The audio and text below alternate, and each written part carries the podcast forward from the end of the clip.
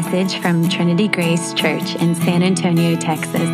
For more information, please visit trinitygracesa.org.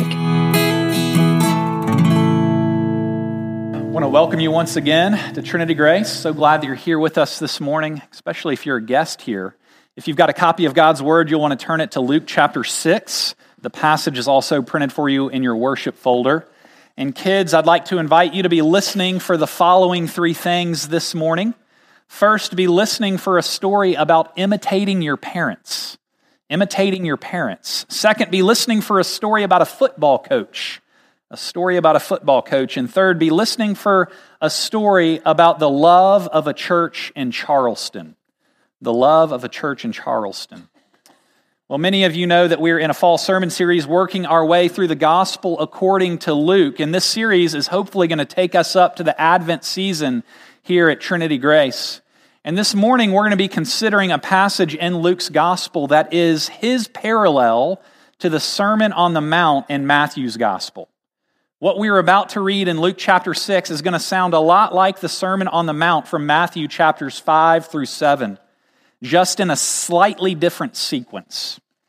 And this is one reason many people believe that the teaching we find in the Sermon on the Mount was the preaching material Jesus used multiple times throughout the course of his ministry. This was the sermon that he took out and about as he traveled town to town in his preaching ministry. And in this portion of Luke, Jesus is painting a picture of what it looks like to follow him. Jesus came in order to establish a new community, one that is centered on God's love a community that's countercultural. And Jesus is describing in some detail the values and priorities of this new community for us in Luke chapter 6. Now, if you were to ask someone on the side of the street what characteristics they value in a person, you would likely hear many of the same characteristics from people. In our culture, the people who tend to be valued and respected are those who are aggressive, those who are assertive, those who are tough, those who are self assured, those who don't get pushed around, those who can make things happen. These are the kind of qualities that our culture believes lead to the good life. These are the kind of people that we often admire. Yet, when we look at the way of Jesus from Luke chapter 6 and in other places in the scriptures, he gives us a different list of characteristics that lead to the good life. Jesus is giving us a different way altogether. And this morning we come to a passage where Jesus paints a picture of a disciple that our world would likely look at and just shake its head in disbelief. What Jesus is calling his followers to in this passage goes against every fiber of our being. It goes against the grain of what our culture respects and values. Yet, this command from Jesus is arguably the preeminent command in all the Gospels. It encapsulates so much of Christ's teaching, and it is the way to the beautiful life, even though it feels so foreign to each one of us. To see what I mean, you follow along as I read from Luke chapter 6, beginning in verse 27. Jesus says, But I say to you who hear, love your enemies, do good to those who hate you Bless those who curse you, pray for those who abuse you. To one who strikes you on the cheek, offer the other also. And from one who takes away your cloak, do not withhold your tunic either. Give to everyone who begs from you, and from one who takes away your goods, do not demand them back. And as you wish that others would do to you, do so to them. If you love those who love you, what benefit is that to you? For even sinners love those who love them. And if you do good to those who do good to you, what benefit is that to you? for even sinners do the same. And if you lend to those from whom you expect to receive, what credit is that to you? Even sinners lend to sinners to get back the same amount. But love your enemies and do good and lend, expecting nothing in return, and your reward will be great, and you will be sons of the Most High, for he is kind to the ungrateful and the evil. Be merciful, even as your Father is merciful. Well, this is God's word. He gives it to us because He loves us and He wants us to know Him. Well, it's not abnormal for kids to want to be like their dad. I experienced this while growing up. My dad was a police officer in Memphis, Tennessee, and I remember putting on my police uniform as a kid and going out into our cul de sac so that I could direct traffic. And our neighbors were always very gracious to follow my traffic commands, uh, even though I was only six years old at the time. I remember when my son was young. He had grown up watching his dad lead worship and preach for most of his life, so he began collecting Sunday morning worship bulletins. And he would use those bulletins to lead worship and to preach a sermon and to serve communion in his room as a four year old. And I would look at him and say, Son, you can do anything else, do it. We want people to be ministers, but we want your kids to be ministers, right? Not mine. What we're experiencing, though, in these instances with our kids encapsulates the phrase, like father, like son. And it's not unlike what we're called to do as children of God. In the scriptures, we see time and time again that we are meant to imitate and become like our Heavenly Father. And as you read the scriptures, what you find is that one of the primary characteristics of our Heavenly Father is love.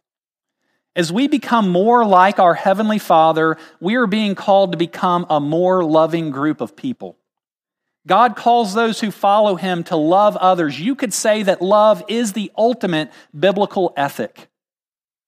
Now, it's easy to be nice to those that we like, but that is not God-like. To be like God, we have to desire the good of those who would do us harm, to love our enemies.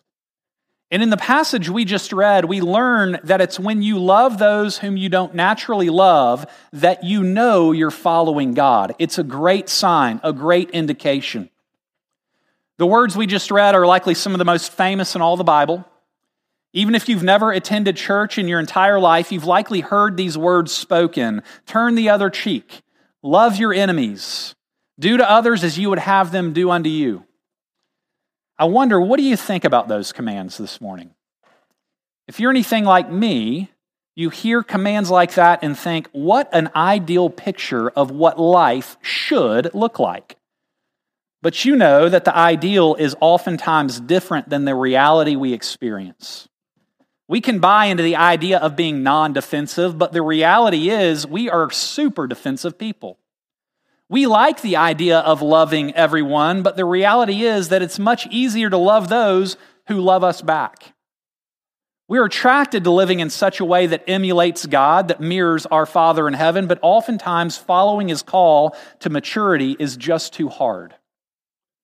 These commands that come out of Jesus' mouth are both beautiful and unsettling. They're beautiful because they paint a picture of a whole human life, of what we wish we could realize as we follow Jesus.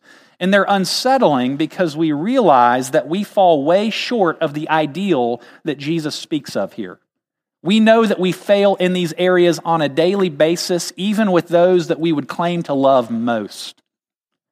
What exactly is Jesus calling his followers to in this passage? Why is it that this ideal never seems to become a reality in our lives? How are you and I supposed to process this teaching and move forward and actually living it out? Is there any hope for us? Well, as we scan our passage, we see Jesus highlighting our call as his followers, and he uses kind of a triad to summarize his teaching in verse 35. Look at it. In a sense, he asks, Whom do you love? Whom do you do good toward? And to whom do you lend? And we intuitively know the answer to those questions, don't we? He hits on it. We normally do those kind of things with people who are safe, with those we expect who will reciprocate in kind. We do those kind of things with those that we like and enjoy. And Jesus asks, What benefit is that? Everyone wants to love and do good and lend to those that we know are inclined to us love towards our friends and generosity towards those who can repay us in kind, that is not countercultural. That's the way our culture works. It's natural. It can even be beneficial to your interests sometimes. It costs us nothing. It's easy, it's beneficial to love our neighbor and to hate our enemy. It comes naturally. We're normally encouraged toward this kind of behavior, in fact. It can even make you a hero among your community to hate those who everyone agrees are doing harm to your people's way of life. But Jesus is encouraging his followers here to emulate him when we love. asking us to love where we don't get credit, when it doesn't make us a hero, when we get nothing in return. And it reminds me of a story I heard a few months back of a pastor telling others that it's hardest for him to visit elderly members in his church who have memory loss or Alzheimer's. In a very honest moment, he said that when he made a visit to elderly who don't struggle with memory loss, he often got credit for that visit. He got some brownie points. His word kind of got around that the pastor's making visits and doing such a great job caring for his congregation. But when he visited those with memory loss or Alzheimer's, he was out of mind as soon as he left the room. And those he visited, they told no one. They didn't even remember he was there. He got no credit. There's no real benefit to him in those visits, even though they were important and meaningful visits. And this pastor brought his example to a point by asking the question Do you love the people you visit, or do you just want credit for your love? Do you just want the repayment of admiration and approval? In our passage, we see that we shouldn't seek credit, but it's far more radical than that. Jesus wants his new community to keep his new commandment, to love our enemies, to do good towards those who seek to do us harm, to lend to others without expectation of getting paid back. It's pretty crazy if you think about it. It's a mentality that comes naturally to none of us. Jesus is calling us to a way of life marked by non retaliation, he wants a group of people who don't resist evil. He wants us to self sacrifice for those who would seek to do us harm, and He's teaching them how to be peacemakers in practice. But this is hard because you know it goes against every grain of your natural instinct and what the world expects of you. I love how Frederick Bruner puts it in his commentary on this passage. You can see his quote at the beginning of your worship folder. He says, Our immediate reaction to ill treatment from an evil one will be get even, pay back.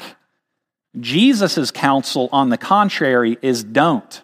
Be more creative, surprise him. In short, be a Christian. Look, this teaching from Jesus stands out even more starkly when you remember the context. The followers of Jesus, the Jewish people, lived in occupied territory. The Jewish people would have been asking, Must not the Romans be hated? Must not the Romans be hurt? In fact, people with strong Jewish nationalistic leanings might even have seen Jesus' teaching here as immoral. I'm not going to follow that teaching. But this is the way of Jesus to love your enemies, to do good to those who seek to do you harm, to lend to others without any expectation of being repaid. Now, you likely have so many, well, what about questions popping up in your mind right now, don't you? And it's important to note that Jesus isn't calling his followers to be weak in this passage. He isn't calling his followers to be pushovers necessarily, but he's calling us to stop asserting our personal rights. He's calling us to a radical undefensiveness. He's banning personal retaliation. Don't get even. And it's important to recognize he's speaking specifically to our personal relationships here. There is a place for justice. There are some things that have been done to us by other people that deserve justice, that deserve us being careful around them in relationship. That place is oftentimes in the hands of the state, in the power of the law courts, but you and I are called to give up our rights when it comes to personal relationship. After all, we're a group of people that believes that evil will one day fully and finally get its due. But unfortunately, I'm not qualified to administer that justice myself. God says He's going to be the one to repay. Vengeance is His. We heard it this morning in our Old Testament reading, New Testament reading. It's not ours. And so don't fight back. Don't worry about protecting your personal honor or reputation. Talk about a hard teaching for a group of people like you and me. I'm reminded of when University of Tennessee hired a new football coach a few years back. I shared this story then too, but University of Tennessee hired Butch Jones from the University of Cincinnati back in 2012, 2013. And you might not know this, but University of Tennessee had approached several other coaches for the job before they hired Butch Jones, and all those guys turned the job down. Uh, it was a very sad time for volunteer football back in 2012, 2013. Well, Coach Jones did uh, accept the job, um, and he went to a press conference when he got to Knoxville. And one of the reporters asked him, Coach Jones, how does it feel to know that you weren't UT's first choice for head coach? Well, I imagine the response to a question like that could have been received rather poorly by Coach Jones. First day on the job, he gets a question like that. He could have said something like, I can't believe that you'd ask me that question. Let me tell you exactly why I'm the best person to lead this team. Most would have expected Coach Jones in that moment to defend himself. But I love his response. He simply smiled and said, I wasn't my wife's first choice either. and it's kind of funny, but he illustrated for us what non defensive defensiveness looks like in a, in a pretty good way in that moment refusing to assert his personal rights, to get even, to defend his personal armor, uh, honor, and it's disarming. Jesus is teaching his disciples that they shouldn't react in the way that comes naturally. In verse 29, he says that if someone strikes you on the jaw, and when everything inside of you wants to hit that person back, turn the other jaw to your enemy. When someone takes your cloak, offer them your tunic too. In other words, go above and beyond. That's the principle here. He doesn't want poppers.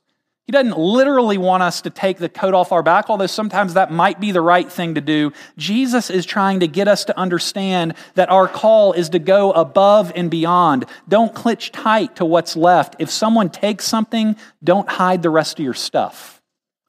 In other words, Jesus is saying, don't do the wicked thing that comes naturally to you. Now, you know that these commands, they run completely contrary to our natural inclinations, our natural desires. You and I have a tendency to want to defend ourselves against unjust attack, to retaliate when someone offends us, to assert our rights.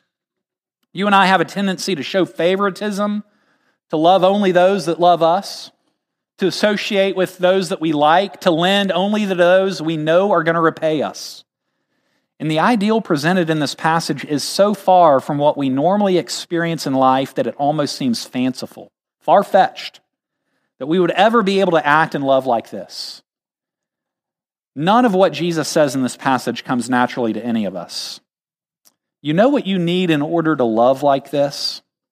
You need a power that you do not naturally show up into this world with. You need the Spirit living in your heart. You need to be converted before you can follow Jesus in this kind of way. You need supernatural power because this kind of love that Jesus is calling his followers to is supernatural love. In practicing this supernatural love doesn't always look extraordinary. It can look very mundane. We talk about this all the time here. We can extend supernatural love in very natural contexts. In fact, that's normally what you're going to be called to do. A while back, I asked Rachel, my wife, who her enemies were. And she responded by saying, Sometimes you are. It changes depending on who's rubbing against me at the time. I know that's hard to believe for you guys. Well, that is right in line with this passage.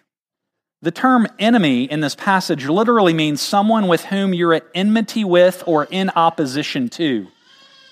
Jesus is calling us to love not only the people we get along with naturally, everyone does that. He's calling us to love those we find ourselves opposing, to love those who naturally draw forth our ire. And isn't that oftentimes the people that live within our own walls? Jesus calls us to give up our rights, to quit defending ourselves. And so, where do you insist on your rights? Where do you find yourself becoming defensive? Protecting your honor and reputation. I think we got to look at the mundane, everyday relationships. Maybe it's your family, likely is. You come home after a long day of work, you're tired, you've already put in a full day, and you walk into what could be described as chaos. And we could say, I'm done, it's time to relax. Or we could do unto our spouse as we'd want them to do to us. Maybe it's a friend who demands lots of your time. We all have those friends. Some of us are those friends. Maybe they're going through a rough season in life and you've already given them your emotional energy and you're already ready to say, Enough, it's time for me to pull back and care for myself. Or you could give them your tunic as well. according to Christ. Maybe it's a coworker who drives you crazy. Someone who makes work feel like a competition. You don't even want to be there. And you could find ways to correct them when they're wrong and outshine them in certain areas so that you get credit. Or you could turn the other cheek, according to Christ. Now, you and I, luckily, don't have enemies that persecute us physically normally. That's not our experience in the American church. The people that God calls us to love are those who aren't like us, those who might harm us emotionally or relationally or spiritually, who get under our skin. So, who threatens you? Who do you have a hard time being in the same room with? Who hates you because of the way that you think or what you believe? Who do you most vehemently disagree with? For some of us, it's a parent who's hurt us, passively being absent or actively by what they've done to us. Maybe they wounded you deeply with words early in your life, words that you can't forget. You always screw up. You'll never amount to anything. I wish that you wouldn't eat so much. I don't love you anymore. Maybe it's your spouse who rubs you the wrong way. They never seem to pay attention to your needs. It seems like they're always, you're always taking the initiative in all areas of life. They never pitch in where needed. They're not considerate, and sometimes they're just plain mean. And sometimes you find yourself wishing they weren't there, fantasizing about what life might look like without them. Maybe it's a certain political group. You hate the way they think about life and culture in society. You hate the way they promote their agenda and the way they do it. You hate that they just can't see as clearly as you do on all the important subjects, and you wish they just disappear completely. Maybe it's the awkward person you run into at the office or at your kid's school. Like I said, that's oftentimes us too. The person who makes you feel uncomfortable because of their lack of social skill and emotional maturity, and they take ton of energy to relate with, and it's normally uncomfortable in conversation. You hate running into them. You just wish they weren't a part of your life. Look, you and I tend to love those who can return the favor, those who are attractive, those who are lovely. It's easy to be friends with those that we like, those who are like us. It's really easy to pray for someone you want to know and find favor with. What would it look like to love and pray for those who've nothing to offer? Those who can't help you along your path. Those who would take your time and offer no benefit in return. Those who make you angry. Jesus calls us to give up our defensiveness and to love those who rub us the wrong way, to love those we're in opposition to, even in radical ways. Now, you might as well ask me this morning to pole vault or to dunk a basketball or to play Beethoven on the piano. I cannot naturally do that. And that recognition should drive us to Jesus for mercy and forgiveness. And then Jesus empowers us and he sends us back out to follow him, empowered by the grace that we've received. That's how obedience in the gospel works. It begins by recognizing that everything Jesus calls us to in this passage, we can't do. It's impossible naturally, but they were done perfectly by him. Jesus was the one who refused to assert his rights when wronged by others. He's the one who turned the other cheek. He gave up all that he had. He refused to defend himself right in the moment when he should have been defending himself the most. He gave generously of himself. Jesus is the one who truly loved his enemies. You should know the word used for enemies here in verses 27 and 35 is used elsewhere in the New Testament. Paul uses the same word in Romans chapter 5 verse 10, except this time the word is used to refer to you and me. Where he says, "While we were enemies, while we were God's enemies, we were reconciled to God by the death of his son." Jesus is not asking you and me to do anything he himself is not doing on a daily basis with us. Loving those that might push against his agenda. You and I were enemies of God, rightfully deserving his judgment, but God loved his enemies. He loved you and me, and we're called to love in the way we ourselves have been loved. It's an interesting thought. We will love others in the same way we believe that we've been loved by God. Would someone conclude that you have been deeply loved by God if they saw the way you relate to others? Thankfully, we have men and women who have modeled this Jesus way for us over the centuries in the Christian church. And this week, I couldn't stop thinking about our black brothers and sisters in Christ who've been giving us a master class over our country's history and modeling the ethic that Jesus paints for us here in Luke chapter 6. You think of the way that our Christian brothers and sisters endured the experience of slavery in the patient way they engaged the civil rights movement for decades. And I was thinking this week specifically of the incident that happened seven years ago in Charleston, where nine of our black brothers and sisters were murdered while attending a midweek Bible study at Emanuel AME Church. A 21 year old man came to the Bible study, actually attended the study that night, and after it was over, he committed his evil and atrocious actions. And a few weeks later, the nation was wrapped with attention as they were taken to the courtroom. America was given a breathtaking lesson on what love for enemy looks like in practice from the relatives of the Emanuel Church victims as they stood one by one in the courtroom looking at the man who murdered their sons and mothers and grandfathers through a panel of thick glass offering forgiveness. The daughter of 70 year old Ethel Lance stood up in the courtroom while addressing the 20 year old man who allegedly murdered her mother in church and said, You took something very precious from me, but I forgive you. It hurts me. You hurt a lot of people, but may God forgive you. Speaking of her son, Tywanza Sanders, who was killed that Wednesday night trying to shield his great aunt from gunfire, Felicia Sanders said to the suspect, we welcomed you Wednesday night in our Bible study with open arms. You've killed some of the most beautifulest people that I know. Every fiber in my body hurts. I'll never be the same. She continued, Tywanza was my hero, and as they say in the Bible study, we enjoyed you. And may God have mercy on your soul. Now, what in the world would make a group of people do something like that? What could make you and I do something like that if given the opportunity? The only thing powerful enough to move us to that kind of love for people that we naturally want to hate is this believing more deeply that Jesus came to love those who hated him. And those saints at Emanuel AME believed that deeply. They had to. Jesus came for his enemies, to love them, to give up his rights and his privileges for his enemies, to lay down his life for them. While you were still an enemy, Jesus came for you. And that's amazing love. Let me pray for us this morning. Lord Jesus, we thank you for the way that you came to seek and to save the lost, for the way that you have come to make enemies into friends.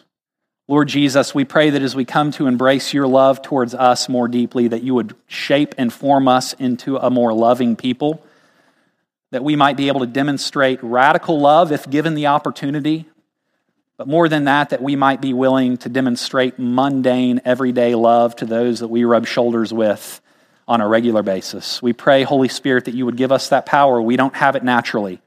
We need supernatural power to do what Jesus has called us to do, and we pray that you would provide it. It's in His name we pray. Amen.